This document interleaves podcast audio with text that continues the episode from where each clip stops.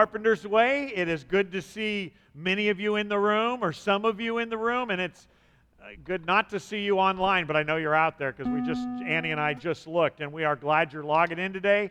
And we hope that uh, today is encouraging. Each week it seems like we see faces I haven't seen in three months, and man, is it good to see you guys back. And, and uh, we've missed you, and we love you, and we're here to encourage you.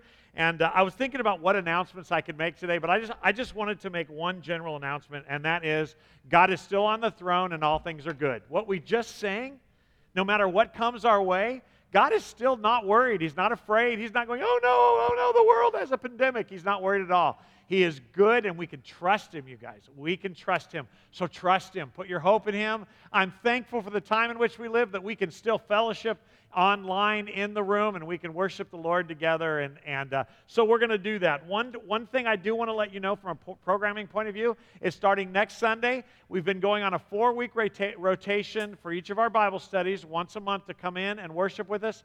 We're moving it starting next Sunday to a three week rotation. We're going to try to get more people in here. So next Sunday, uh, our Bible study classes that will be in the worship center live here with us are invited to come is John Rowan's class. Connie Rhodes and, uh, and Linda Havard's class, uh, the college identity college, uh, which is Sabrina and Kirby Collins' class, uh, and then the Caleb class, which is Pete Smart's class, and then uh, the shift class. Uh, your class is invited again next week. So um, that's two weeks in a row, bring twice as much money. But besides that, thank you for laughing. anyway, um, hey, that's all I'm going to do. We're going to pray. We're going to turn this back to the Lord. I'm so glad you've chosen to be with us this morning. This is a message that we need in the Bible Belt, and it's pretty intense. So grab your Bibles, prepare to study the Scripture with us, prepare to worship with us with Chad and the worship team. Thank you so much for joining us today, and let's ask God to bless us. We love you, uh, and that's all fine and good, but we're thankful you love us. And I thank you that those of us who have called on the name of the Lord, repented of our sins, and made you Lord of our lives, that we have been adopted into your family. We are the children of God, loved by God. It is now my prayer, Father, that the things of the earth would grow strangely dim as we stare at your face. Help us to look at you this morning. In the name of Jesus Christ, we pray. Amen.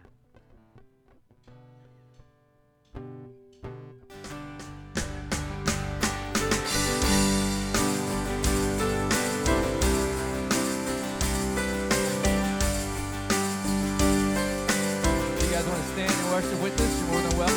If you're at home, please join us.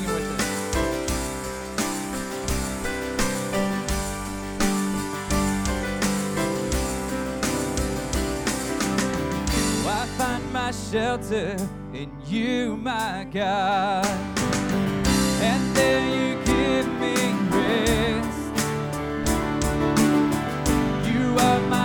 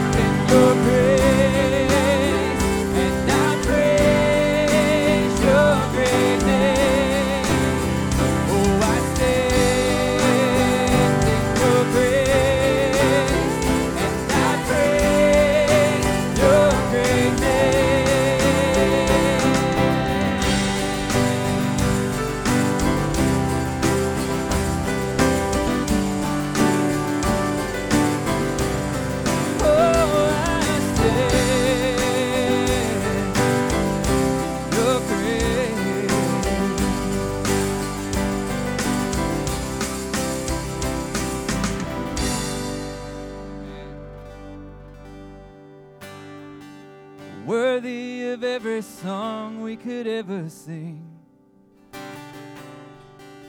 Worthy of all the praise we could ever bring. Worthy of every breath we could ever breathe. We live for you.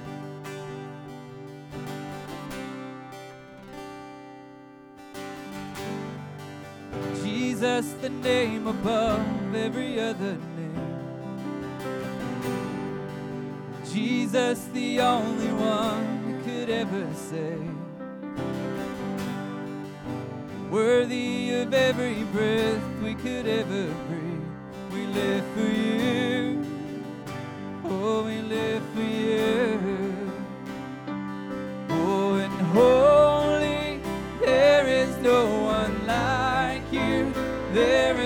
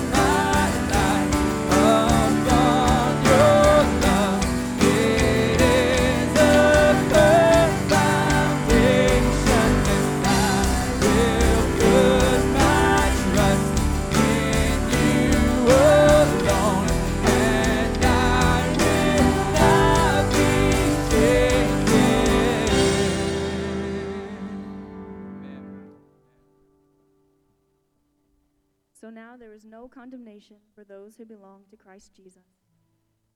And because you belong to him, the power of the life giving Spirit has freed you from the power of sin that leads to death. The law of Moses was unable to save us because of the weakness of our sinful nature. So God did what the law could not do. He sent his own Son in a body like the bodies we sinners have. And in that body, God declared an end to sin's control over us by giving his Son as a sacrifice for our sins. He did this so that the just requirement of the law would be fully satisfied for us, who no longer follow our sinful nature, but instead follow the Spirit.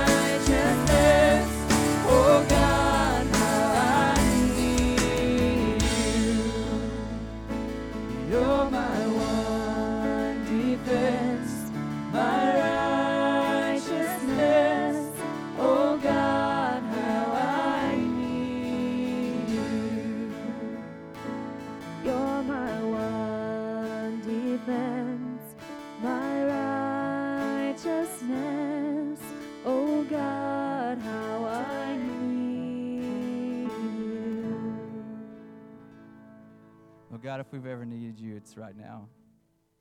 God, as we look around our country with everything that's going on around the world, and God, we just we stop and we just say, God, we need you. We need you in our country, but God, we need you personally. We need you to come in and change us. And God, we just humble ourselves. We come before you and we ask, Lord, that you would do what your word says you will do. That you would change the way we think, that you would change the way we live. And we, we thank you, Lord, as we read through Romans, that, that you have done what the law couldn't do, that we can come before you now forgiven. We can come before you free. God, we ask, Lord, that you would change us. We ask, Lord, that you would change us from the inside out, Lord. God, that's our prayer. That's our heart. God, that you would change us. Oh, Lord, my God, when I in awesome wonder consider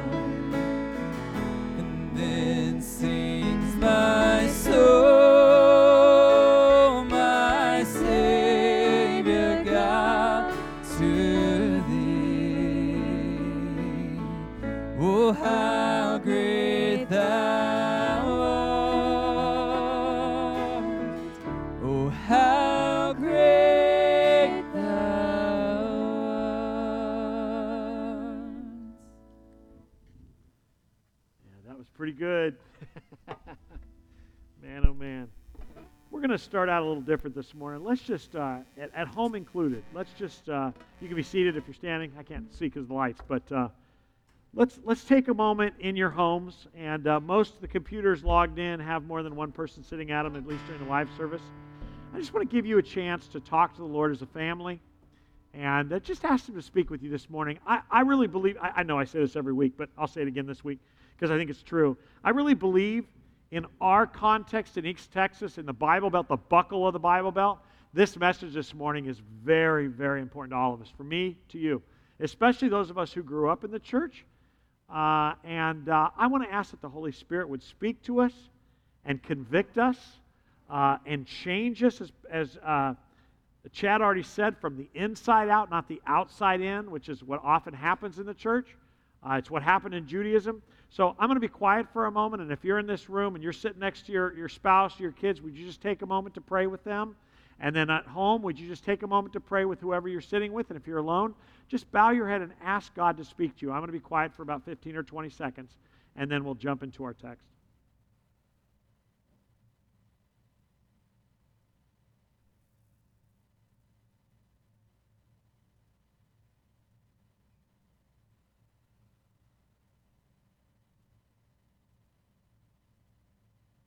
Dear Lord, don't let us be religious. Let us seek you. Do not let us be fooled into thinking that we are fine with you because our rhetoric says so. May the evidence of our lives be the validation that we look to to know where we stand. And I pray, Father, that every man, woman, and child watching this morning would have ears to hear and open hearts to be transformed. That if someone is watching, and I know that they are, who do not know you, may today be the day of salvation. I pray for myself this morning, Lord, that my words would be from God, and that anything that Mark says that's of his opinion, that's, uh, that's too earthly, that you just help us to forget it as we move through it. In Jesus' name we pray. Amen. Uh, early in my ministry at Carpenter's Way, and I, I, I. Uh, Kevin, will you put that up there for us, please? Because I, I want you to see it. I apologize in advance that it is not a good picture. But I would like to say that I looked so good that the very next week, the very next week, we had a group of bikers come to Carpenter's Way. They had caught us online and they thought, oh, look, Lufkin has a biker church. Let's go to that church. And they showed up. And uh, yeah, why? Because I was a biker. What they didn't know is I'm not a biker. The last time I've ridden a motorcycle was high school, it was an off road bike. Uh, I was never a biker. I remember one time, just to make the point, I was traveling with my grandparents, and there was a bunch of bikers at a place we were eating dinner. And I was just a little kid, and I wasn't thinking, and I touched one of their motorcycles. And you know how you see in all those bad comedies, one motorcycle fall over, knock the other, knock the other? Yeah, that was me. I did that, and then my grandfather grabbed me, put me in his car, and we drove off. And obviously, we survived that event. But th- this lousy picture of that biker looking guy didn't mean I was a biker. I wore biker's outfit. I mean, I looked good in it, don't get me wrong. I wore the outfit, I had the patches. I looked like I was ready for jail. that, was, that was funny. I don't mean to, I don't want to make any bikers mad. I, I apologize for that last joke. Obviously, though, the point I'm making is things are not always as they appear, right? They're just not. And uh, just because you look like something doesn't mean that you really are something. And with that in mind, I want to jump into our text this morning in Matthew chapter 21. I'm going to start in verse 23 and, and, and kind of work through this text with you today. And as I said a few moments ago, I believe in East Texas. This is one of the most important texts of Scripture. You'll see why at the end. When Jesus returned to the temple and began teaching, the leading priests and the elders, they came up to him and they demanded, that's an important word, they demanded, By what authority are you doing all of these things? Who gave you the right? In other words, what gives you the right to raise the dead? What gives you the right, Jesus of Nazareth, to heal the sick? What right do you have? And by whose authority do you have to teach the law? You're not like us. What right do you have to enter Jerusalem a couple days ago and walk right into the Passover festivals going on and turn over the tables? What right do you have to disrupt our religious festival that we have been doing for hundreds of years? If you do not know Jesus personally, just a side note, then it is possible, if you have not personally read the scriptures, even if you've been in church your whole life, it is possible that if you have not personally read the eyewitness accounts of Jesus' life and ministry from the Gospels, then you might be under the misguided misconception that Jesus was a wilting flower of mushy love. I was thinking of the Phil Collins song, and I'm aging myself, Groovy Kind of Love. Because that is the Jesus that is portrayed not just in the world, but from pulpits all over the place today. This is not the Jesus of the Bible any more than I'm a biker. While many of the things that Jesus said were loving, the Jesus of the Scriptures, recorded by those who watched him live and minister, uh, and they're recorded for us times of re- rebuke, preaching such intense messages that after he feeds 5,000 men, plus women and children, we're talking about probably 20,000 people after he preaches to them, after he feeds them, and he goes on to preach, they abandon him, and it tells us in the text because they said his preaching was too hard. Jesus, twice, not once, but twice, turns the tables over in the temple and openly rebukes not just the religious leaders, as is often taught, but he also rebuked those that were doing business with the religious leaders because they had abandoned the truth. Jesus openly, on multiple occasions, calls the religious leaders of his day a brood of vipers to their face. And while he offered to serve all mankind, whosoever would come to him, he was unwavering in his passion and commitment to the truth and his Father's will and his Father's plan. And he demanded, and I use that word carefully, he demanded repentance and submission and blind following, blind following, ignorant following, blind following of those who claim to be his followers. Jesus unapologetically said this as recorded for us in John 14, 6. And while in the church, this is looked at as a wonderful verse, these are fighting words. This was putting, this was putting a biblical knife in the heart of the religious leaders. Jesus is saying to them, I'm the way, I'm the truth, I'm the life. Nobody comes to my Father except through me. And that was the conversation among the Jews of that day. How do we get to the kingdom? Tell us, you know, when's the kingdom coming? Remember, we discussed that just a few weeks ago. And the question was, how do we enter your kingdom? And Jesus, in response to that, in John 14, is saying, I'm the way. And this isn't the only place. You know that Jesus referred to himself as actually the gate. And anybody who were part of God's worldly kingdom, anybody who claimed to be Jewish and a child of Abraham that had not entered the family of God through Jesus, the gate, actually he calls them thieves and liars. So much for our wishy washy, you know, uh, uh, a, a tie dye wearing Jesus whose fingers are up in the peace sign all the time. A, a classic example of this is how we look at the birth of Christ.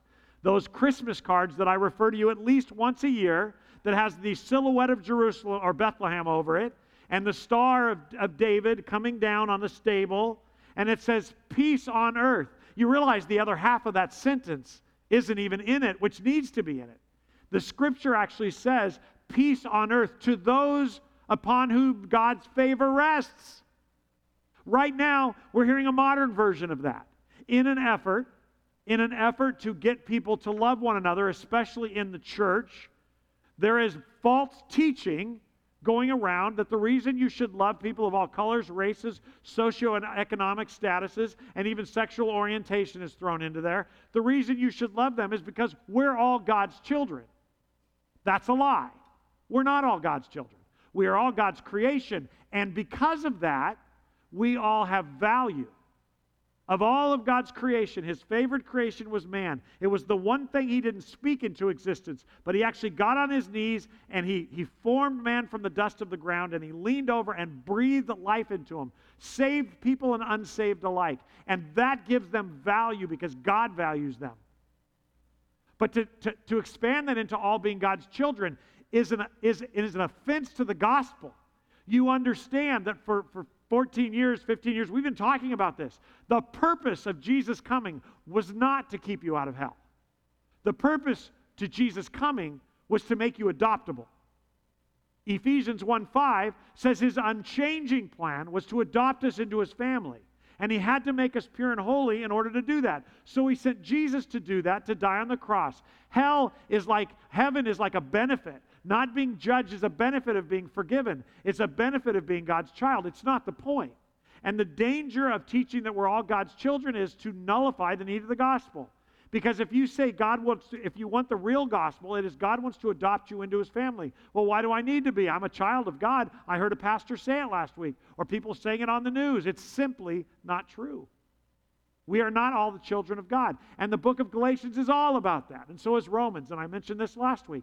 Romans over and over says that just because you're a child of Abraham does not mean you are a child of Jehovah. The difference is one has bowed the knee to God through Jesus. I am the way, the truth, the life. Nobody, not a nice person, not a good person, not a religious person, not a moral person, comes to the Father except through me. And those are fighting words. Those are, those are the words that will get us in trouble as we get closer to the return of the Lord. It's not negotiable. Just as we talked last week, just as we talked last week, like the Jews on Palm Sunday, everybody loves the Jesus that heals, feeds, and helps hurting people. Everybody loves him. But the Jesus who demands repentance of our sin in order to be saved and adopted, that if we want to follow him, we are required to put our selfish ambition aside, pick up our cross, and follow Him. If we are going to be faithful to Him, it is not about church attendance, but being the church, which is a big debate today.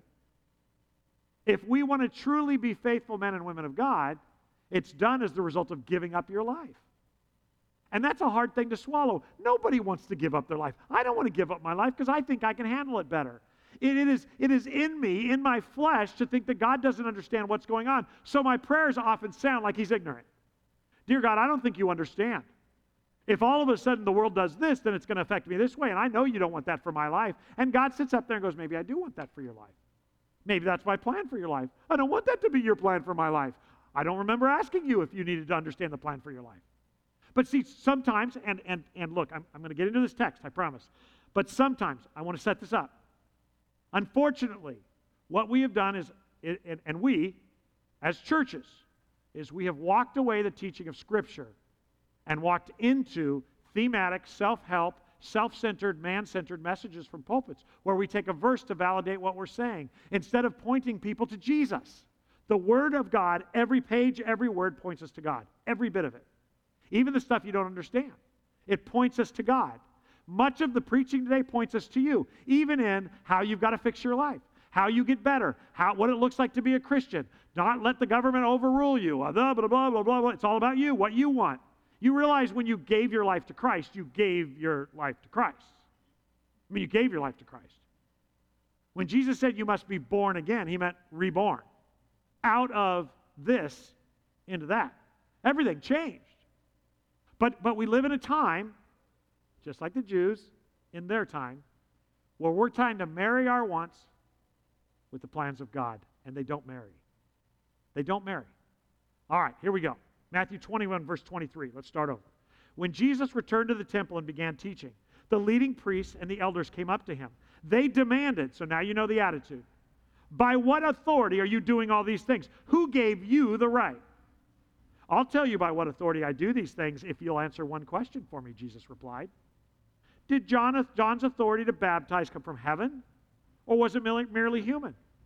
They talked it over among themselves. Now, picture this. So, this is a conversation going on, and when Jesus rebuts their question with a question, which he's really good at doing, they actually leave the conversation for a moment and begin discussing among themselves. And look what they care about. Now, don't just read the words, because this really isn't about the conversation. This is about what's in their hearts. So they step to the side and they begin talking among themselves. If we say it's from heaven, he's going to ask us why we didn't believe or follow John. But if we say John was merely human, we're going to be mobbed because these people believe John was a prophet. So they finally replied, We don't know. Which, by the way, is a lie. You see, they weren't very good at keeping the Ten Commandments that they taught everybody else to keep. One of those is don't bear false witness. They bore false witness. They lied because their one intention was not to find out what God taught. They weren't coming to Jesus to discover what he believed or where he came from or by what authority he, he, was, he was doing these things. They just wanted to discredit him. Why? Because of the crowd. That was their passion. That was their thought. That's what they wanted. And I'll show you a little later when Jesus points that out. But it's important that you see that these religious leaders did not ask Jesus this question in search for truth, having seen his supernatural power and heard his message when he turned the tables over a couple days before. The morning of this conversation, they had been watching him teach in the temple. Jesus was there teaching. And they had they had just uh, they were they were reeling from watching him turn the tables over. They were not in awe of him, wanting to figure out what authority he was from. They wanted to fight with him. They wanted Jesus uh, the Messiah, the healer, the resurrector, the friend of sinners, the Son of God, the Messiah, the King of Kings, to be on their team. They had no interest in joining his. There wasn't an ounce of their energy that wanted to follow Jesus. They were ready to take him on and take him down. Before Jesus had even uttered any words in his ministry years, now let's go back to the conversation, what Jesus brings up John. Before one word is ever uttered during the ministry years out of Jesus' mouth, Jesus sent somebody to proclaim him, to set the path. John the Baptist, that's who he was. He was a herald like, like in Old England. Uh, hear ye, hear ye, the king. If you watch the State of the Union address, the United States has an official herald. Every time the president walks into uh, the Senate and the House to do a national presentation, there is a herald who walks in and he says, I present to you, Madam president or whoever's on the podium, the president of the United States. In other words, this is the guy who's going to speak to us. We got to listen to what he has to say. That's John's job. And one of the things that John said, the baptizer, about Jesus is that guy is going to be the Lamb of God who takes away the sin of the world. And so he endorses Jesus as the guy he has been heralding. So Jesus connects himself to John's teaching, and the crowd obviously loved John. The Pharisees realized that Jesus was the one that John had referred to as the coming Messiah who would remove sin. So they're in trouble. If they admit John is from God, and then they are admitting Jesus is God's son. But if they reject him, their worst fears come to fruition. They lose their crowd, which is all they cared about. Maintaining. And I this is my thought, it's just Mark's. But I hear all the time they wanted power. I don't think they wanted power. They wanted to protect the way of life for a Jew. They were committed to Judaism. These were not evil people. They were right wing conservative theologians of their day. You have to understand that. These aren't New Testament Christians, these are Old Testament Jews. They were fighting to keep their way of life, and Jesus was a threat to their way of life. Jesus went against everything in their flesh. Jesus demanded that they humble themselves. Everything that their flesh told them to do, Jesus did opposite, including two days before, or one day before, when Jesus leads a parade heralding him as King of Kings. He leads them not to where Rome's headquarters are, uh, turning over the tables of the centurion guard. He leads them into the Jerusalem headquarters, the heart of hearts of Judaism, and he rebukes not just the, the, the leaders, but the worshipers. Jesus was a problem for the Jewish way of life. So while we all know Pharisees, Jewish leaders, bad, it's not like that. These were good if you were a Jew. They fought for the things that you valued. They set up a kingdom that, you, that would allow you to do what you wanted to do as a Jew. The problem was to be a follower of Jesus, God's Son, you have to put off what you want to do and follow Him. It hasn't changed. More on that in a little while. Just a warning. These Jewish religious leaders were not interested in finding truth, as I've said, only defending. Pay attention, my, uh, my belt of the bu- buckle of the Bible belt Christian friend. These Jewish leaders were only interested in defending their own traditional ideals, perceptions, the doctrines that they had come, become accustomed to, and their religion.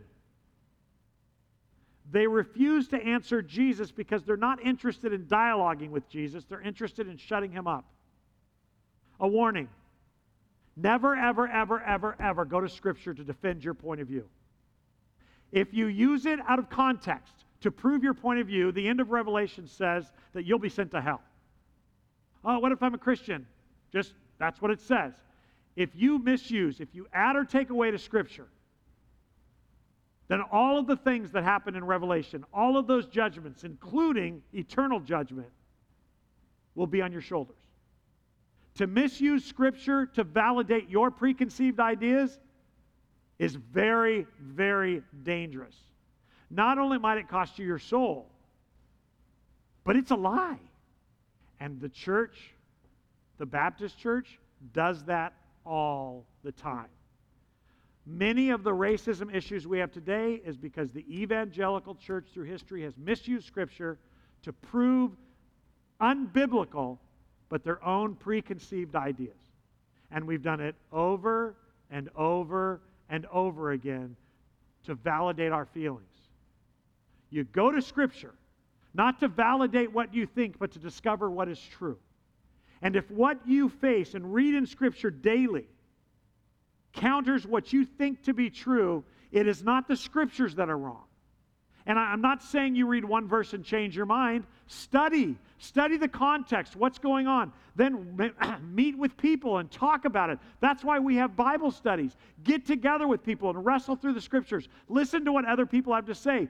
Go and talk to a shepherd, somebody you trust biblically. Don't read a book. There's a book for every taste and desire. Talk to somebody whose life you, you respect, who walks with God and understands the scriptures. Go and study with them.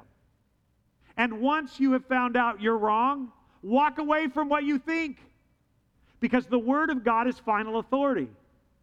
These people were not seeking truth. Jesus didn't raise Lazarus from the dead, and all the religious leaders went, Whoa, we better take a second look at Jesus. Jesus raises Lazarus from the dead. He, they've seen him heal the sick, make the blind see, make the lame walk, all things prophetically taught. They find out he's from Nazareth. They find out he's born in Bethlehem. All things prophetic scripture has taught. And instead of saying we need to relook at Jesus from a scriptural point of view, they say we got to kill this guy. Even the high priest, even the high priest actually says it is good for one man to die for the rather than the whole nation. In other words, I'm not going to let all Jewish tradition and things we value go down because of Jesus. We're going to kill him. Be careful, my nationalistic friend. Be careful because your soul is not worth America. God has allowed his children to live in very difficult times throughout the history of the church. We have been blessed for 260 years to live like this. And if it comes to an end, God has not left his throne and he is not punishing you. He is enacting your purpose for humanity. Be hopeful, be joyous. Don't make God change to make you happy. You changed to please him. Because they were not seeking truth but to defeat Jesus, and because Jesus had them in a no win situation, they refused to answer his question. And because they refused to answer his question, he did not answer their initial question of what gives you the right to do the things and teach the things you've been teaching. Jesus isn't done, though. He continues, verse 28. But what do you think about this? So, next subject, fellas. What do you think about this? A man with two sons told the older boy, If you think Jesus is sweet all the time, buckle up. A man with two sons had uh, told the older boy, Son, go out and work the vineyard today. The son said, No, I won't go. But later he changed his mind and went anyway. Then the father went to the other son. You go then, he said. Yes, sir, I'll go. But he didn't go. Which of the two obeyed his father? The religious leaders replied, Well, the first did. Then Jesus explained his meaning. I tell you the truth. Corrupt tax collectors and prostitutes will get into the kingdom of God before you do. Okay, have you read this too many times? That's like fighting words. I'm going to save a prostitute and a tax collector before I save you. Whoa. For John the Baptist came and showed you the right way to live, but you didn't believe him, while tax collectors and prostitutes did. And even when you saw all of this happening, raising the dead, preaching the truth, doing all the things, making the sick well, fulfilling the old prophecies, all the stuff that you teach, when you saw all of this happening, you refused to believe him and repent of your sins. Put my picture back up there. Please. There I am. Biker Mark. You can laugh, it's ridiculous. But I looked good apparently. I didn't know how good I looked. But I'm not a biker. I just looked like a biker. And just because you look like a biker, just because you dress like a biker, just because you can identify a motorcycle, doesn't make you a biker. What makes you a biker is you ride motorcycles. I don't ride motorcycles. I mean, if you gave me one, I'd learn to ride it in the parking lot, probably. But I'm not a biker. And these religious leaders weren't righteous men. They looked like righteous men. They made money off of the people who gave tithes. They wore the cloaks and the, uh, cloaks and the garments of it. They studied the Bible, the scriptures. They claimed to be men of gosh, God, and gosh, they, they could preach to their Jewish audience like you wouldn't believe. They looked so smart. They looked so religious, but they weren't even saved. Because while they had heard John preach of a Savior coming, while they had heard and seen Jesus preach of repentance and salvation from sin, while they had seen him raise the dead, they refused to repent. They refused to bow the knee. Maybe James was right when he wrote this in James 1 19 through 27. And I really, really, really, really, really want some of you to listen to this because this is scripture within context, especially at this time in history. Listen to this. Understand this, my dear brothers and sisters. You must all be quick to listen, slow to speak, and slow to get angry. Human anger doesn't produce the righteousness God desires, so get rid of all filth and evil in your lives and humbly accept the word of God, the word God has planted in your hearts, for it has the power to save your souls. But don't just listen to God's word. You must do what it says. Otherwise, uh oh, you're only fooling yourselves. For if you listen to the word and don't obey it, it's like it's like glancing at your face in a mirror. You see yourself, walk away, and forget what you look like. But if you look carefully into the perfect law that sets you free and you do what it says and don't forget what you heard, then God will bless you for doing it. If you claim to be religious, but you can't control your tongue, you're fooling yourself. Again, let me read that again. If you claim to be religious or righteous or a follower of God, but you can't control your tongue or you don't control your tongue, you're fooling yourself and your religion is worthless. Pure and genuine religion in the sight of God, the Father, means caring for orphans and widows in their distress and refusing to let the world corrupt you.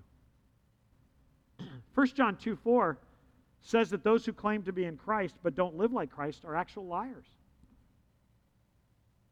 So, I just want to take a second and, and say something to my Carpenter's Way family. This has been a weird three months. And no, we have not been meeting in here, but for the last seven weeks, I think, in different groups and small groups.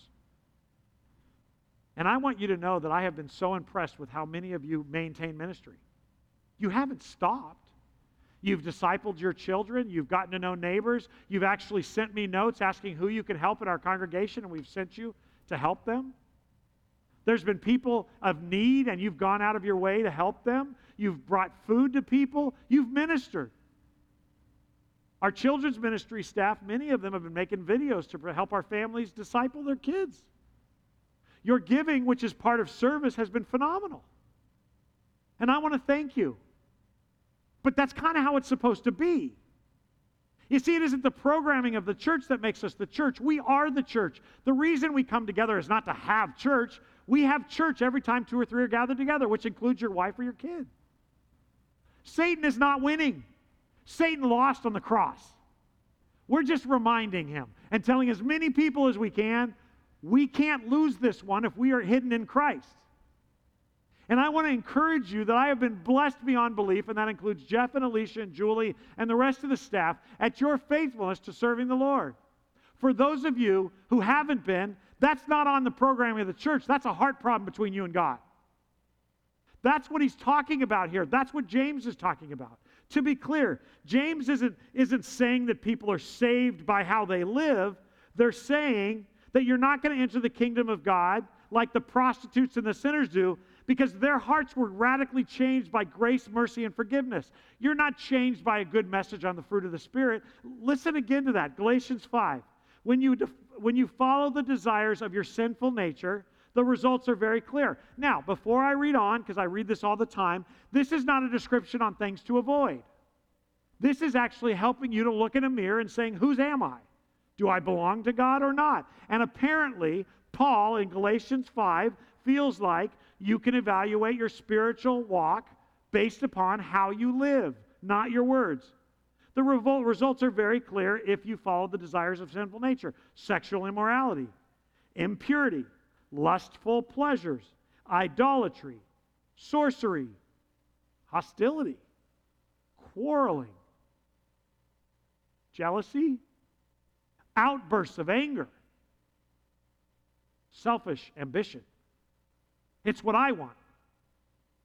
Dissension, division, envy, drunkenness, wild parties, and other sins like these. This isn't a litmus test of check off the box and stop doing these things. He's describing a heart that doesn't belong to the Lord. Look what he says. Let me tell you again, as I have said before, anybody who lives that sort of life won't inherit the kingdom of God.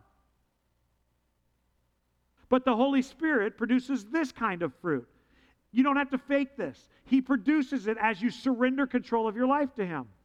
Love.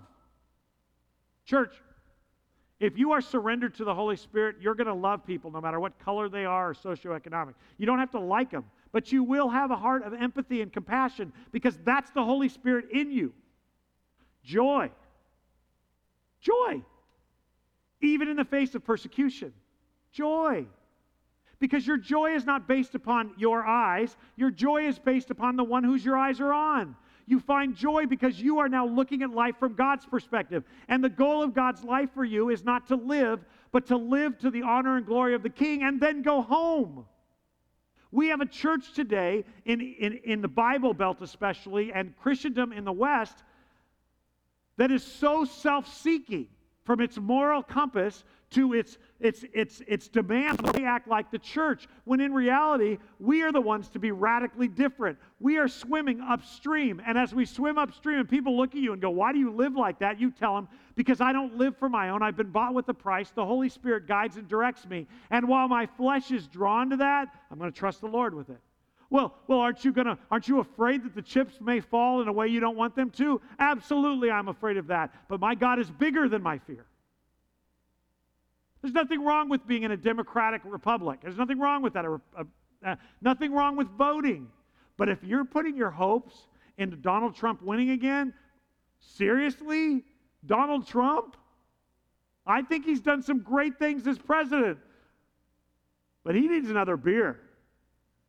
That guy, I'm just kidding. Facetious, just a joke. The truth is, he's not a godly man. I don't care how many Bibles he holds upside down in front of the church that Lincoln wrote the Emancipation Proclamation in. Did you notice it was upside down? Look, I appreciate what he's doing, but he is not my Messiah. He's not my Messiah. Well, aren't you afraid of the chips falling where they may? They never fall out of place when my daddy's on the throne. Might I die or be arrested or have to find another way to make a living? Yeah, I don't want to do any of those, but I might. That's actually what I signed up for. Actually, that's exactly what the New Testament teaches. My Bible Belt Christian friends, the, the difference between, in this text in Matthew 21, between the religious leaders that are arguing with Jesus over what authority has to do this and a prostitute and a tax collector was not their claims. It was that the, the, the prostitute and the tax collector, they repented, while the religious leaders did not. And I've got to tell you what repentance is not. To repent, to repent of sin, it does not mean you merely feel bad about it. It does not mean you feel sorry you got caught. Everybody feels sorry when they're caught. To be truly repentant means you admit to God there's a problem, that it offends Him, the things you do and like.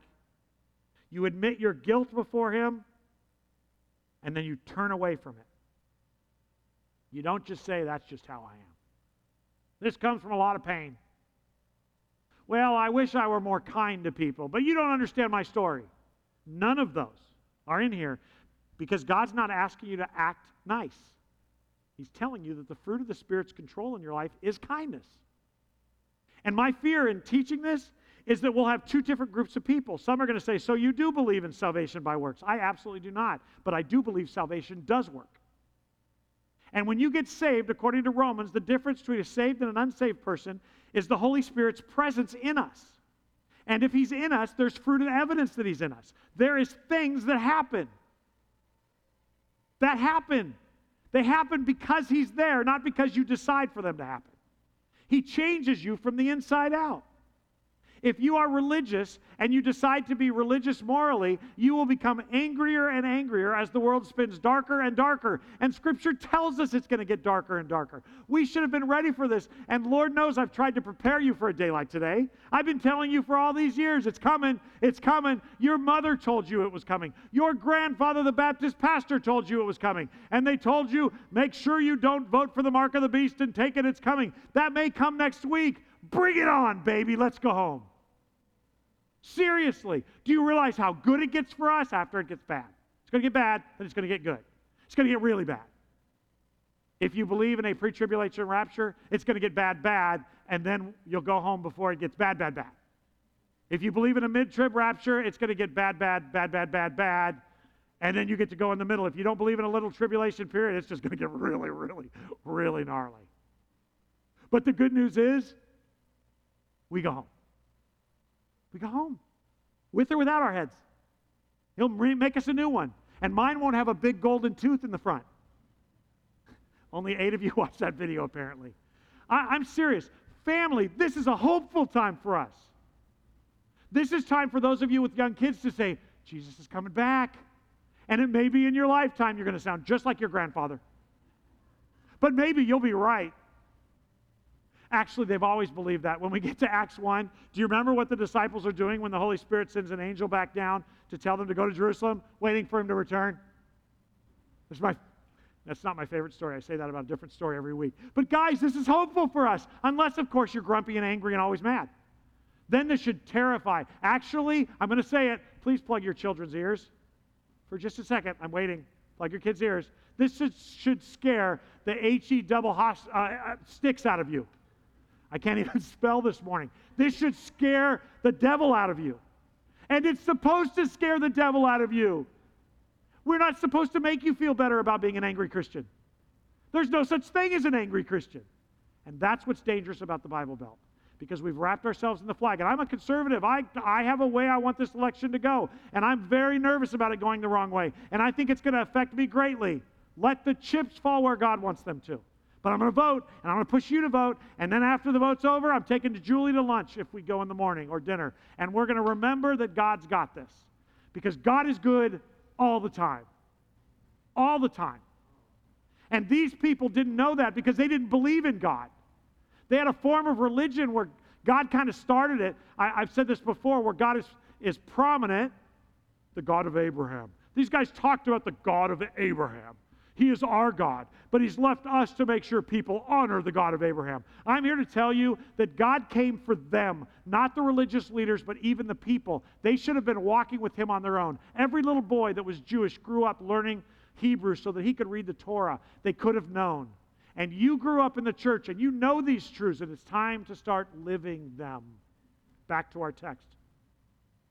A man has two sons. I love it. And Jesus says, uh, Which one? Take note in case you think I'm making this up. One son says, I'm not doing your work. And he goes out and does it. The second son goes, Oh, I'm going to do your work, but doesn't do it. Which one pleases him? The prostitute. The one who says, I don't need God, I need God. Not the religious leader who goes, I need God. And so do you. And drinks a beer in the back. Whatever, whatever he does. And you all know that that's the problem with pastors today and parishioners. We claim one thing on Sunday and we do something different on Monday, which is why we don't need Sunday. Maybe we should live it all the time. How about that? How about God shaking up the church where, where Christianity is no longer a, a, Sunday, Wednesday thing? It's an everyday thing or a nothing at all. This is, okay, back to the text so I can get out of trouble. Difference between prostitutes and religious leaders is prostitutes repent and believe, and they refuse to. Again, to try to make this as clear as I ha- can, what these Jewish religious leaders wanted was a nationalistic, traditional, historical Jewish religion without God in control. That's what they wanted. They wanted a man empowered, man centered, self help religion. And if you doubt this, I refer you back to 1st and 2nd Samuel, where they demand a human king over and over and over. And they're warned by Samuel that if you get a human king, he's going to mislead you. And you remember what they said? Even so, we want a man. They pushed God away. Jesus wasn't done, though. Matthew 21, verses, verse 33. Now listen to another story, Jesus said. You would think that they'd walk away hating his stories. Now listen to another story. A certain landowner planted a vineyard, and it's about to get really personal. A certain landowner planted a vineyard, built a wall around it, dug a pit for pressing out the grape juice, and built a lookout tower. Then he leased the vineyard to tenant farmers and moved to another country. At the time of the grape harvest, he sent his servants to collect his share of the crop, his payment. But the farmers grabbed his servants, beat one, killed one, and stoned another. So the landowner sent a larger group of his servants to collect for him, but the results were the same. Finally, verse 37 says, the owner sent his son, thinking, Surely they'll respect my son. But the tenant farmers came, uh, saw his son coming, and they said to each other, Here comes the heir to this estate. Let's kill him, and then we'll get the estate for ourselves. So they grabbed him, dragged him out of the vineyard, and they murdered him. Do you see it? See what Jesus is doing right there? This, this parable is the story of the Jewish nation. God had sent vineyard. The vineyard, according to Isaiah 5, is the nation of Israel. He had sent harvesters by the name prophets and priests to, to warn the nation come back to God, come back to God. And what do they do? They kill them, they arrest them, they beat them. And finally, God sends Jesus to warn them. And what are they going to do? They're going to kill him. Verse 40 When the owner of the vineyard returns, Jesus asked these men, What do you think he's going to do to the farmers? The religious leaders replied, Well, he'll put the, the wicked men to a horrible death and lease the vineyard to others who will give him his share of the crop after each harvest. Then Jesus asked them, Didn't you ever read the scriptures that says this? The stone that the builders rejected has now become the cornerstone. This is the Lord's doing, and it is wonderful to see. For those of you who think Jesus is a shrinking violet, listen to this. I tell you, Jesus, talking to these religious leaders, I tell you, the kingdom of God will be taken away from you and given to a nation that will produce the proper fruit. He's re- referring to the spiritual nation he's about to build, us, the kingdom of God, who are saved by, by Christ and inhabited by the Holy Spirit. They will be given to a nation that produces proper fruit.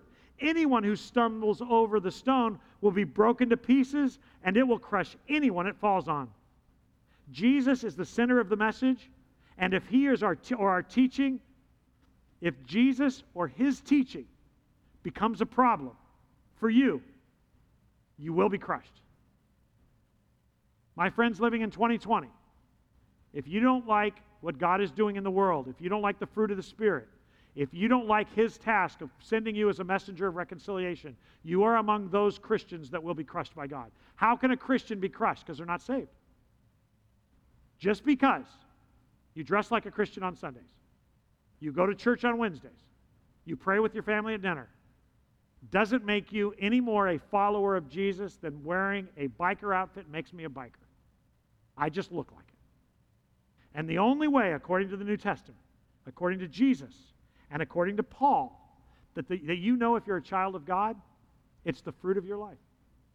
If you live in division, if you live in hate, if you live in bitterness and rages of anger, that's not the fruit of the Spirit.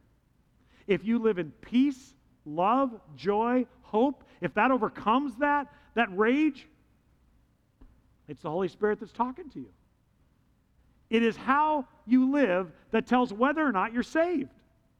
I know that's not very Baptist because a lot of us are depending on when we walked an aisle at six years of age, or went to VBS, or our grandfather's a Baptist pastor, or we're a member of a church, or we haven't missed Sunday school for many, many years. And none of those things are listed in Scripture as evidence of salvation.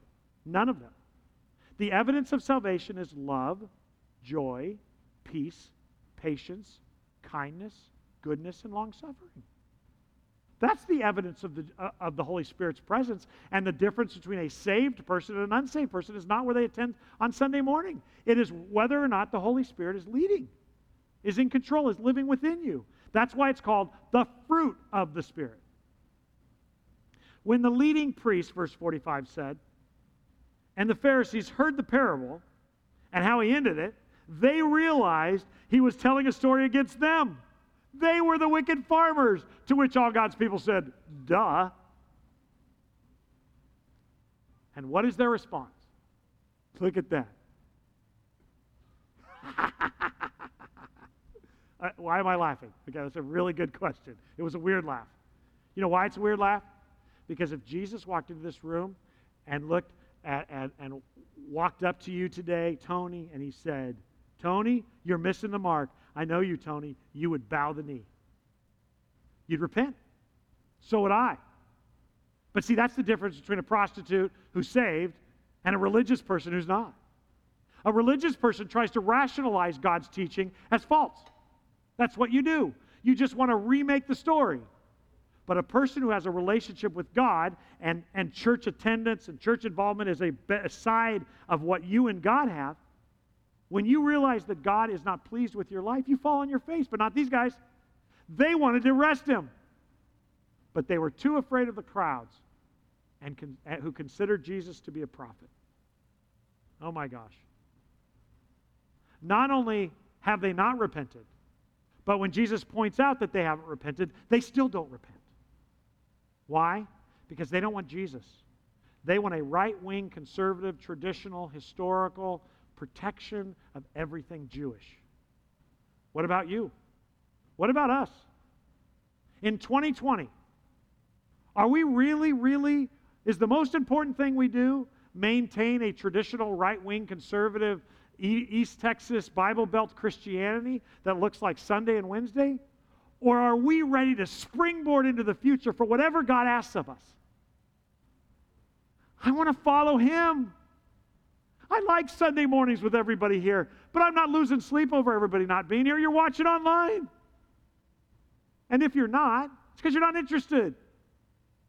Walk with God, follow Jesus. Please disciple your children and your grandchildren. Nothing's changed. And the whole Hebrews 10 thing, let us not forsake the gathering together. You realize that the New Testament church met under trees once in a while. They met as small groups on a regular basis. It wasn't once a week, sometimes it was more than once a week. They would gather on Sundays often to sing together. But as far as mass groups, they met once a month or every couple months or when it was safe to do so. It wasn't like we've got it. This is a Western view of Christianity. You see, Christianity isn't what we do together, it's what we do alone. And because of the Holy Spirit in us, it draws us together. We're a family because of God's work, not because of our decisions and the Constitution of the United States. I'm glad I can do this without being afraid of being shot, but I'm still going to do it next week if they threaten to shoot me.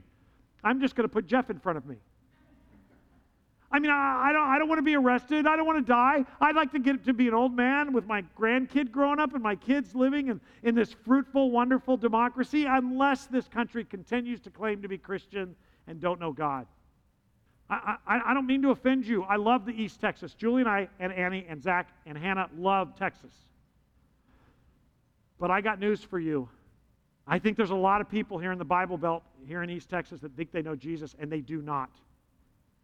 They know church, they know Baptist, they know Assemblies of God, but they don't know Jesus. How can you say that? Because they're angry all the time. They're angry right now. And I'm not saying it's not okay to, to take a governmental stand, but your words matter. If you win one political argument and you alienate one soul while doing it, you have lost the discussion. The truth is that people are going to hell, whether they live in communist China or the United States. And do we not care about their souls more than we care about our comfort? Well, I want to go to church that has child care. Okay, go find one. I mean, it's dangerous. I want, I want, I want. And it's not new. I want a church that sings hymns. I want a pastor that preaches like this. I want an uplifting message. I want a message that makes me feel convicted. Who cares what you want? I thought this was about Jesus. That's exactly what the Jews are saying. We want a Messiah like Moses. You hated Moses. Yeah, but that was way back then. Now we love Moses. We want a Messiah that will give us a better Jerusalem. We want blah, blah, blah, blah, blah. And Jesus is saying, I didn't come to give you what you want. Now, the prostitute, she wants forgiveness and freedom. I'm going to give her that. Do you see how dangerous all of this is? And God has given us this incredible moment in 2020 to reevaluate why we do what we do and who we really are. He's given us this amazing time. Brothers and sisters, don't run to Carpenter's Way. Run to Jesus, please. Please, please, please. If you want Jesus to end this message, I'm going to let him. Luke 9. Put it on the screen for every TV and read it yourselves in this room. If anyone, if any of you wants to be my follower, pretty clear, you must turn away from your selfish ways. But, Pastor, my selfish ways are better for the community. Take up your cross daily and follow me. I know it's hard. If it wasn't, everybody'd be followers. And Jesus said the road is narrow. Yeah, but, but that's just talking about people in Africa. No, he's talking about America. Us, all of us. Follow Jesus. I, I like I like that you like me. I, I, I like that. Some of you don't. That's okay. I mean, it hurts my feelings because I'm a very likable person. Ask my grandson. But I really want you to like Jesus. I want you to like his plan. I want you to trust him. I want you to find hope and joy in him. And I want you to tell everybody else that's freaking out that there is hope in the Lord. Let's close in prayer. Father God, wow. This was the second major nail in your coffin. After you told this to the religious leaders, it is unbelievable to me that they did not bow the knee, that they didn't repent, that they didn't say, okay, let's talk, teach us more. It tells us that what they did was they got together and decided to do away with you. This was it, turning point. Now they're going to arrest you, and you knew it. But, Father, what, man, what a parallel to the time in which we're living. We like America. We love this country. We love our flag. And we're so thankful for those, Father, who have died so that we can worship in freedom. Thank you for them, Father. Thank you for those who have served in the military. Thank you for the wisdom that you gave to our founding fathers to set up a country, a, a, a democratic republic. But may we not worship America. May we not pledge allegiance to a flag more than we pledge allegiance to Jesus. May you be our higher calling. And may the souls of somebody on, on the other side of the political spectrum be more important to us than their vote. Father God, I pray for us. May none of us be deceived into thinking just because we wear the garments that we are saved. I pray that as we look in the mirror, we would see clearly whether we are led by the Spirit or not. I, I thank you for your conviction you gave me this week as I studied because it's easy to fake this but may I not be fake. May the things that people see be the fruit of the Spirit. And may I walk with you all the days of my life. In Jesus' name, I pray that for my flock. Amen. Love you guys. Have a great week. Keep your air conditioning on.